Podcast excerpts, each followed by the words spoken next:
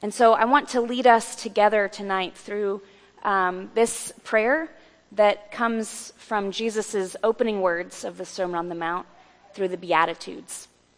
So, would you now um, pray with me? Jesus, you invite us into a new way of being called life with you in your kingdom here and now. But we confess that we are so used to life as it is that we have trouble trusting your way and joining you in it. We confess that we need healing that we don't even know how to ask for. Because we have always been told that the rich and powerful are blessed, but you say the poor and the humble are the ones who receive your kingdom. And so we ask, please humble us and give us the gift of seeing ourselves as you see us. And Jesus, you know that we want to be happy all the time. But you say, Blessed are those who mourn. Help us, Lord, to mourn the sin in our own hearts and in the world around us, so that we may know the joy, the comfort of your healing. We confess Jesus, that we learn to be opportunistic to get ahead, and we value being well fed and self sufficient. But you, Jesus, tell us that it's the meek, the ones who let you lead, who will inherit the earth. And somehow it's the ones who are constantly hungry and thirsty for justice who will be satisfied in the end. And so, even though it is painful for us to ask it, please free us from our ability to control our lives so that you can lead us into what is good. Please, Jesus, make us truly and insatiably hungry and thirsty for things to be made right in our world. Because our systems bend toward vengeance, and we confess that we do too. But you say it is the merciful who will receive the gift of mercy. Oh, Jesus, help us truly to know your mercy so that we can be people who give it. And we confess that our hearts are divided divided up into all these little desires so that we spend all of our time and energy chasing things that hardly matter. But you say it's the ones who have pure, single hearted, desired hearts who truly get to see God. So we ask, Lord, that you would grow in our hearts your desire so that we may delight in seeing our one desire filled. Oh, Jesus, we confess that we care much more about not making waves than we care about making peace. And we resist anything that smells like persecution, like the plague, because our own comfort is more important than your righteousness. Forgive us, Holy God. Teach us to make peace as you have made peace, that we may be a blessing to the world. And give us your own courage, Christ, that we may not avoid or attack when opposition comes, but that we may meet it like you have with love and acceptance. Jesus, we could not live this blessed way without you. And yet we also confess that we try to live it without you far too often. Help us to remember that you have invited us to join your life. And also give us the grace and the courage to take you up on your invitation. We ask all these things because we trust the one we ask is infinitely more powerful and more trustworthy than we, the ones who are asking. And so together we pray this in the name of the Father and the Son and the Holy Spirit. Amen. Well, I want to invite you to turn your Bibles to Matthew chapter 7. My name is Chris. I get to be one of the pastors here. I drew some pictures for us about the Gospel of Matthew that I will reference and just, thank you for that clap, young lady, that I will reference here in just a moment. But I want to invite you to turn to Matthew chapter 7, and uh, we're going to read starting at verse 21. This is an overview about the Gospel of Matthew because Gospel of Matthew is aha to us. Some of you can't see this whiteboard. I didn't take a picture and put it up on the screen so that if you want to, you can actually sit closer. So, Matthew chapter 7, starting with verse 21. You're welcome to move close at any time you want, all right? So, I invite you to stand as we honor the reading of God's word for us this evening out of the, the last the last of Jesus' words in the Sermon on the Mount.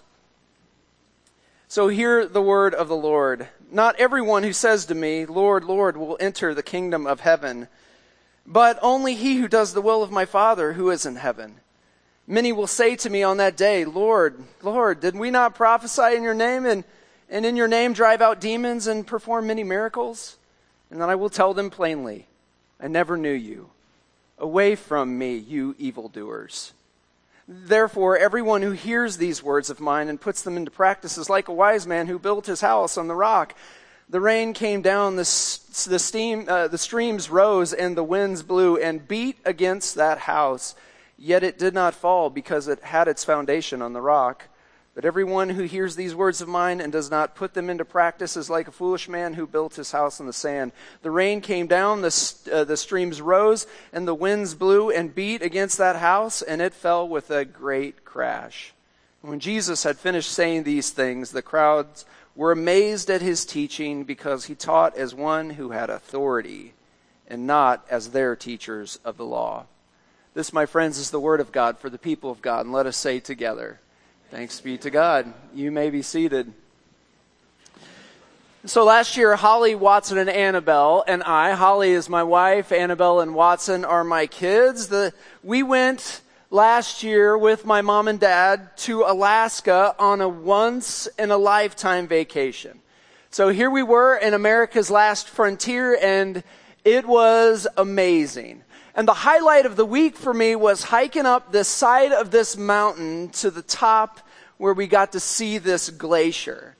The temperature was cool and it was wet and there was this, this kind of fog that surrounded the place. Now I love doing that kind of stuff, but this was a different kind of hiking than I had ever experienced. And it was mostly because of the terrain. We walked up the side of that mountain and, and we walked on this path in the rainforest, and it was, it, it was hard, it was really hard to take everything in. The path through that rainforest took us up and then it took us down, it took us all around. We worked our way through it. And the nature that kind of enveloped us, I mean, it was like a canopy over us, was breathtaking. But, but so we wouldn't get distracted, there were these, every once in a while, there were these little signs on the path that pointed us to the way in which we should go. Now, the forest, like, held this canopy over us, but I'll tell you what, nothing compared to the sight before us when we broke out off the top of that and we were, we were there on that glacier that was resting there right next to that mountain. And we could tell. I mean, you, you broke out of the canopy, you walked off the path, you were on the glacier next to the mountain, and that is where you could, you could take it all in. We had this new and fresh perspective. We could, it was like we could see everything. Now, walking through the Sermon on the Mount, which we've been doing, as Pastor McHale reminded us, and actually all of Matthew's gospel is like traversing up the side of a mountain in the fog. It's like you're walking on this path that leads you up, but there are these little small signs along the way and and while you're while you're walking on the path you think it's spectacular which For us, the last five weeks have been spectacular. And you think it's spectacular until you break out and you really see the glory of it all. And once you reach that mountaintop view in this text, you realize that Matthew is like this artistic genius. When you get to this point in chapter 7, it's like he is opening up a whole bunch of stuff for us. So, chapter 7 is this climax. It's Jesus' big finish. And it all comes to a head here. And he's been showing us these little signs, leading us up to the top so we can really now see everything. So, what I want to do is I want to point to some of those, those little signs as we've been walking on the path. And the first sign is this it says, Not everyone who comes to me and says things in my name, or even does marvelous spiritual acts, or even leads God initiatives, is going to enter the kingdom of heaven. This is the first sign. This is what Jesus says. Excuse me. I think I just swallowed a bug.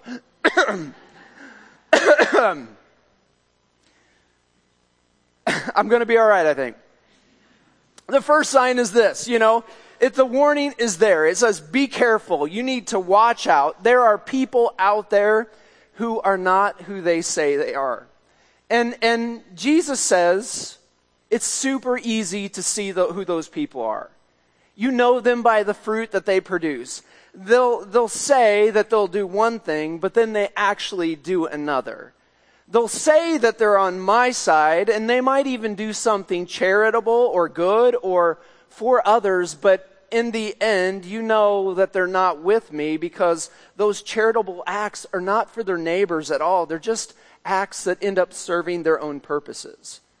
Jesus says, even though they may have basked in the dream of God sponsored projects and even drew a crowd, it really doesn't mean anything because that stuff doesn't impress me, Jesus says. And you'll know if they are with me, it'll be because their character is revealed in their practices. Now, you may not realize this, but Jesus is throwing some serious shade here. Much like we are now, the people of that day were in the middle of this political fever pitch. And the leader of the movement was a king whose name was Herod. And Herod spoke of wanting the things of God, and he even made political promises assuring people that he would grant them religious sovereignty he sent them the message that he and he alone would be the one who would keep them safe. You may have heard something like that, like that before. He said, I and I alone would be the one that would watch out for them, and I will lead them into safety and security. And so he, he set out on God led, God sponsored projects. And one of those great projects was the project called the restoration of the Temple of Jerusalem. Now, Herod, a political leader and a king, wasn't a dummy. Like the Pharaoh of, of old, he knew that he needed to hold these Jewish people in their place. So Herod went out and he started raising funds by overtaxing the ancient poor and the middle class of that day. And he went around making speeches and he got the religious elite on his side and he entered into this massive building project that ended up earning him political points among the religious constituency. It reminds me, this is, it's funny how history repeats itself. It reminds me of the State of the Union speech where the President of the United States promised religious sovereignty about, uh, for certain uh, religious groups. He spoke of God and God led projects. He talked about how only He could provide religious sovereignty, like, you know, right to uh, life initiatives and prayer in schools and individual personal rights. But then just a few days later at a national prayer breakfast, he, he, he ripped down his political opponents, speaking of them with, with contempt and disdain. That whole loving your neighbor thing, turning the other cheek that Jesus spoke about, just here in this very text, well, it didn't play out on that day. And it never played out for the Jews under Herod's regime. Herod did things for his own purposes. And we know, we know from history that the Jews under Herod's leadership found no solace, no safety, and great harm came to them in the end. You know, I think you know this, that Jesus is the only leader, right or left. conservative, political, uh, conservative, uh, politically, liberal, politically, or even moderate. Jesus is the only leader whose practices matched his speech, who led with a gentle yoke and a light burden. Well, that's the first little sign. And you go, whoa, that's kind of tough. Uh, and then I think there's a second sign along the path. And I, I think this is why Jesus points to the building projects of Herod and he says these are the second signs. Because in this text, Jesus says, anyone who hears these words of mine, well, he's like a wise man. He builds a house upon a rock, a foundation. But anyone who doesn't is an idiot who spends all of his resources, all of his time, and all of his money putting on all the fancy furnishings, and he builds the whole thing on a sand foundation. Well, then for that guy, the winds become, they start to come and the waters rise and they beat against the house and one of those houses stands and the other ones crumble. Now, I heard this, and maybe you heard this little parable as children. I used to hear about this in Sunday school. We would sing songs about it. The rains came down, and the. Yeah, you've heard it, right? You know the parable when you were children. And, and you learned the lesson, and the lesson went like this Only dummies and crooks build houses on sand, right? But there is far more to this lesson.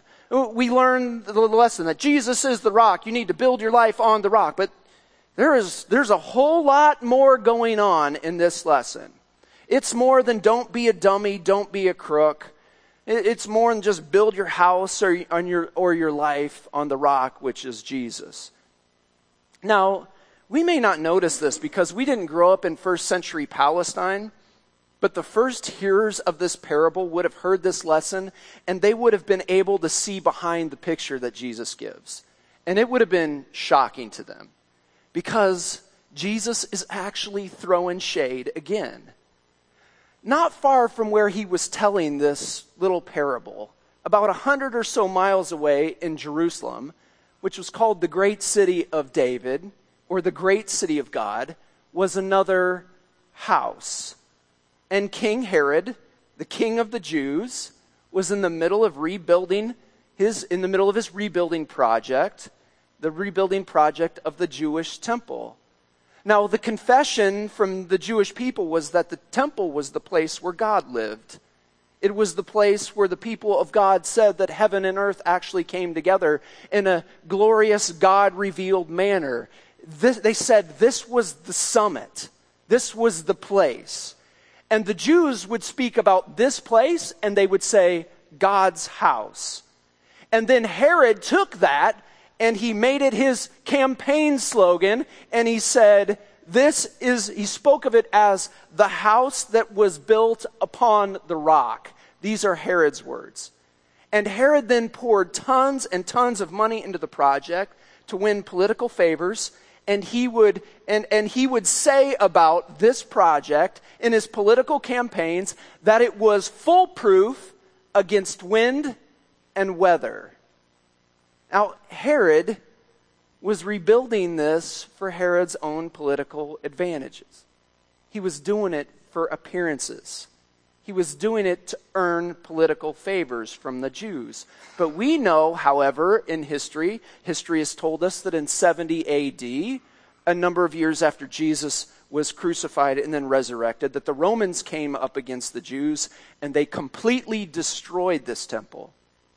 And Jesus could see this coming a mile away.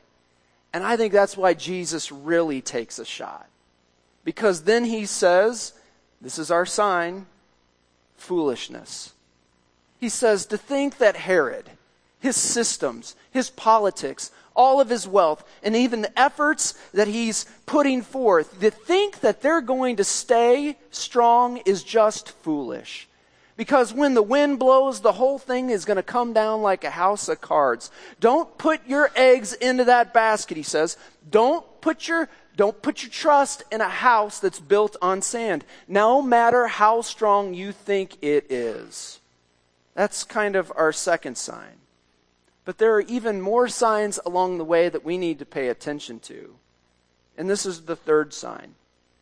Now, the book of Matthew was written for people who spoke everyday Greek. And when people translated the text out of Greek into English, what they do is they try to make sure, they, they try to do their best to make sure that the meaning is clear. But sometimes, because Greek and English aren't the same, sometimes things get a little missed. So we have to actually look deeper and we need to pay attention to this third sign.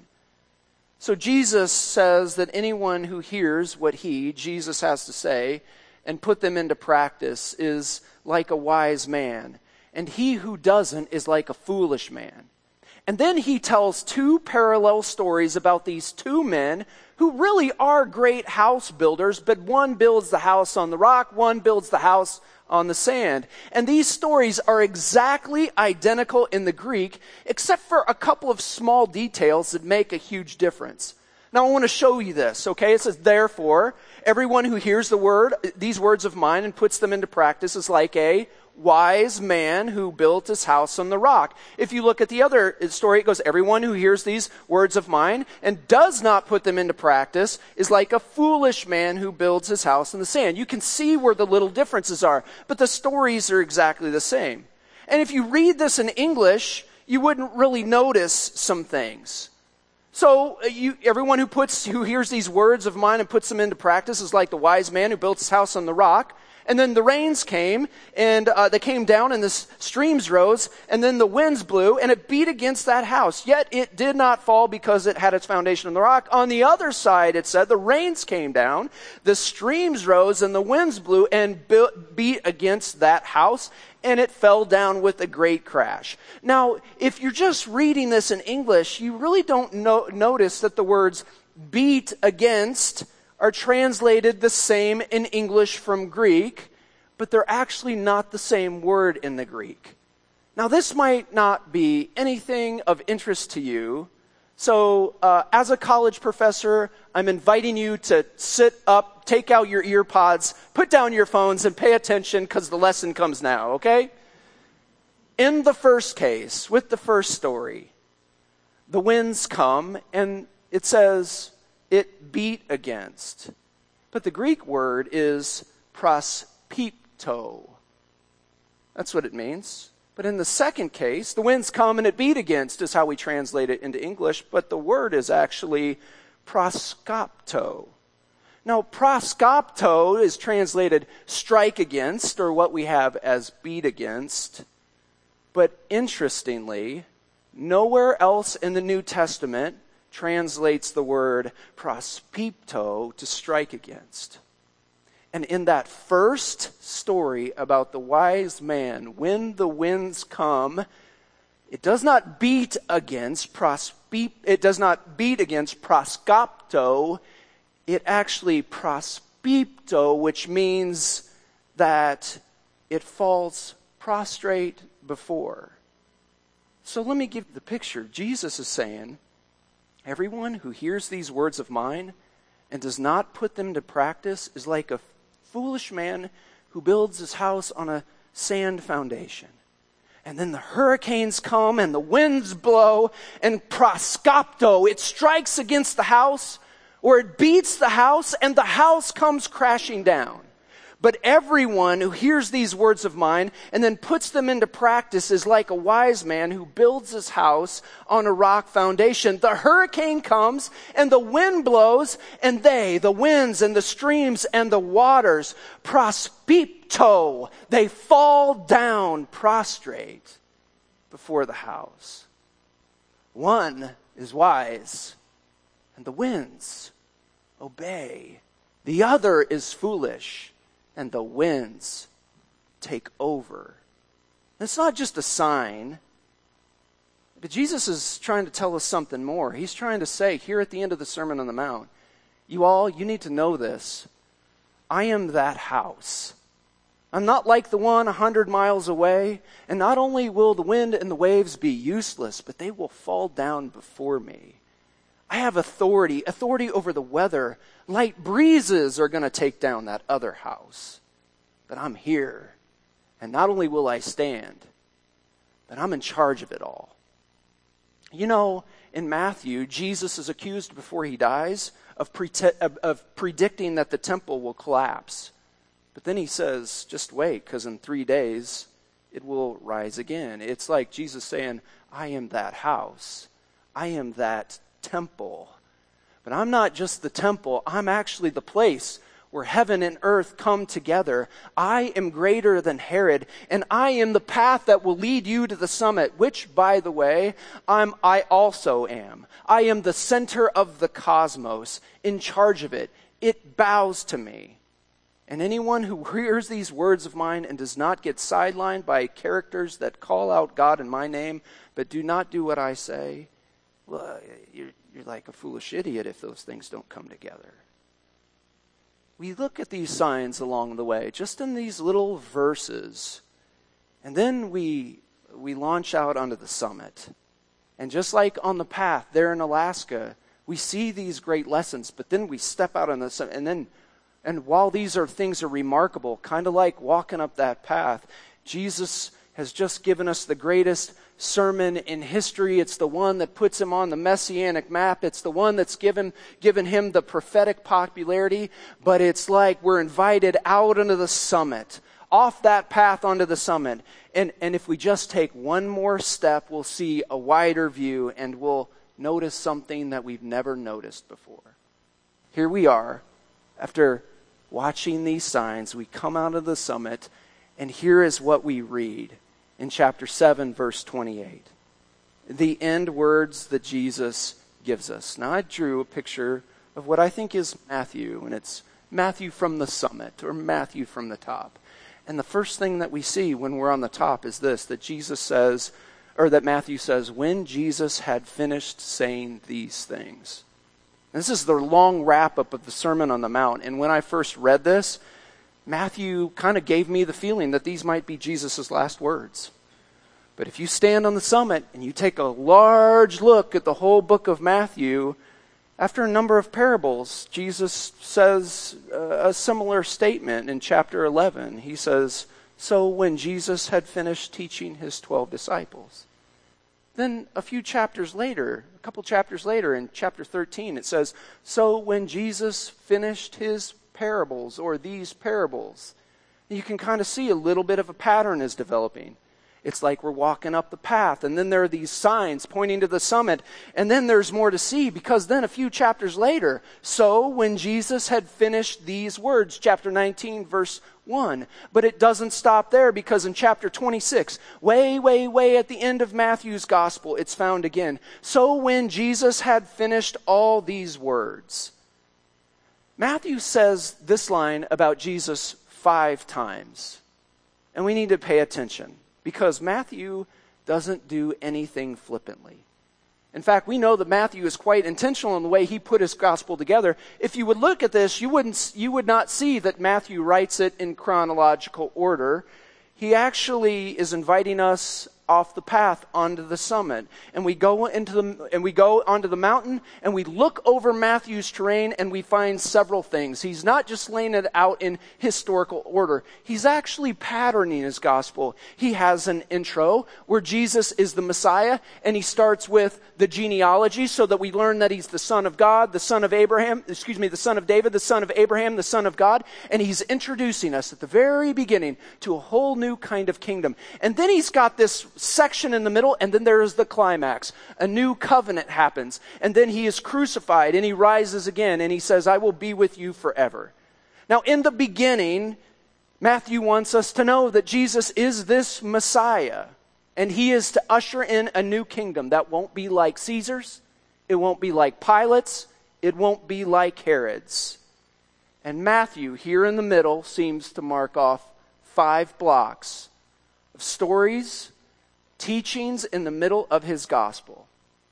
There is a narrative, which is like a story of Jesus, and then there's a discourse, which is like a teaching of Jesus. And it always ends, you know, the section ends when it says, when Jesus had finished teaching. And then there's another narrative, story, and then another teaching. And then there's another narrative or story and teaching. And there's another narrative or story and teaching. There's another narrative. Five times and each one of them, you know the section Matthew's done with, ends with this statement when Jesus had finished teaching. Now, the Holy Scriptures, what we find in our Old Testament, they're called the Holy Scriptures, uh, excuse me, the Holy Scriptures of the Jewish people, what we find in our Old Testament is called the Torah, which means instruction or teaching or law. And it was their authority. It was their sign along the path and their guideline for good living. And the first five books of the Jewish story, their law, their way was called the Pentateuch. Starts with five. Or what they called the five books of Moses Genesis, Exodus, Leviticus, Numbers, and Deuteronomy. Now, Matthew's trying to tell us something. He's trying to tell us something. He's trying to show us something implicitly. And he's using a couple of literary tricks. We get up on the summit, and if we're paying attention, we can see because he's arranged his gospel in a series of fives. Can you see it? You have the introduction, and you have the climax to the conclusion, but right in the middle, what you have is Matthew implicitly trying to teach us Genesis, Exodus, Numbers, excuse me, Leviticus, Numbers. I can spell. Look at that, N U B, and Deuteronomy. Can you see what he's trying to do here? the Torah, the first five books, were actually their path and their way. And Matthew has arranged his gospel with this thing narrative teaching, narrative teaching, narrative teaching, narrative teaching, narrative teaching. And Jesus, Matthew is trying to show us that Jesus is both the new path and that he's the instruction and he's the Torah and he's the summit, he's the temple. He is, he is the place where heaven and earth meet. You know, if we would read Matthew from beginning to end, from the mountaintop view, we would see that Matthew has actually rewritten his gospel to parallel those first five books. In Matthew, we find in Matthew chapter 1 that Matthew begins in the beginning. It's the genealogy, then the birth of the Christ child. We could call that Genesis. Then later on, how the child had to escape the hand of evil. This time it was not, this time it was not Pharaoh, but it was, it, it was Herod. And this exodus from Egypt plays a part nonetheless. It's an exodus. And then in Jesus' sermon, when Jesus said, You've heard that it was said, but now that I tell you, a new law was established. That's Leviticus. Then, uh, then when the people heard the good news, more and more and more people, Jews and non Jews alike, began to follow Jesus, and numbers were added. And then Jesus welcomes them into a new glorious land, a land that's not flowing with milk and honey, but a land that called the kingdom of heaven. That's the story of Deuteronomy. Five. You know that throughout the Jewish story, the people were waiting for, longing for a person with God like authority. They wanted a Messiah.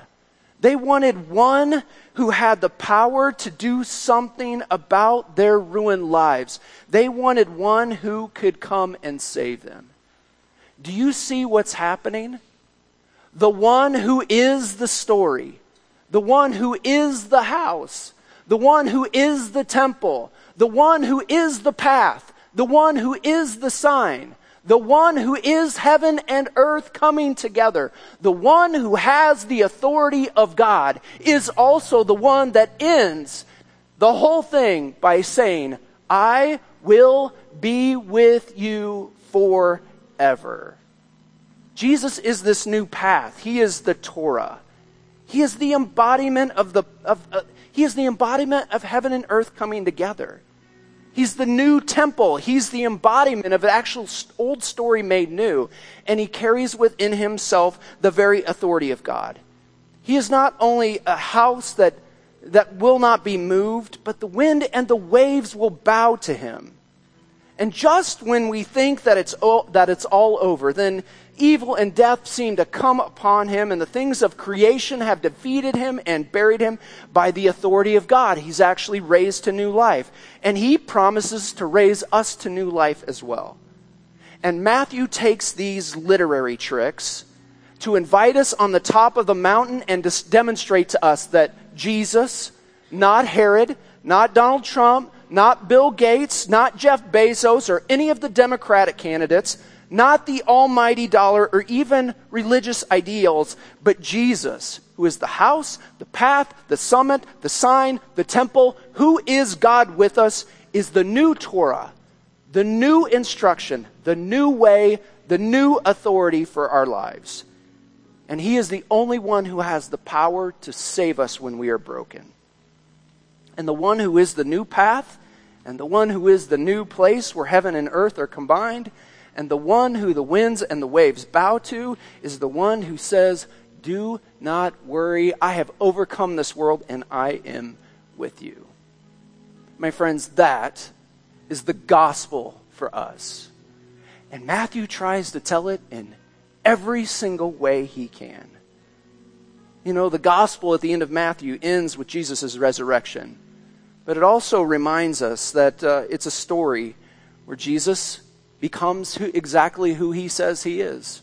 And he does exactly what he says he, can, he will do. And so when they mocked him, he didn't respond. And when they challenged him, he told quizzical, sometimes humorous stories that forced them to think differently. And when they struck him, he took the pain. And when they put the worst bit of Roman equipment on his back, a, a heavy cross piece on which he would be killed, he carried it out of the city to the place of his own execution. And when they nailed him to that cross, he prayed for them. And this is the story that we remember every time we gather at, in this place and come to the table of our Lord. The one who is all of these things that Matthew attempts to try in every which way to communicate is the one who invites you to this table and to live into the Jesus way. It's at this table where Jesus asks nothing of his followers that he hasn't been willing to do himself or has done himself. You know, the Sermon on the Mount is not just a story about how to behave, it's about a way to live into something new and it's, it's the Sermon on the Mount is discovering the living God and the loving and the dying Jesus and learning to reflect that love ourselves. So, this is the story where we remember and we celebrate with one another when we come to this table. So, at our church, this is an open table. It is communion, it is the Eucharist, it is the Lord's Supper. But we could call it, if we wanted, the trust table, because by coming to this table, we open ourselves up to the trusting and the saving work of this one who is absolutely in charge and will not let us go. This is not a Nazarene table, it's Jesus' table, and all who are open to the work of God in Christ are welcome to this table. We want no barriers, so we want to let you know our bread is gluten free, our wine is non alcoholic. But we invite you to come down one of these aisles to one of these servers with your hands cupped.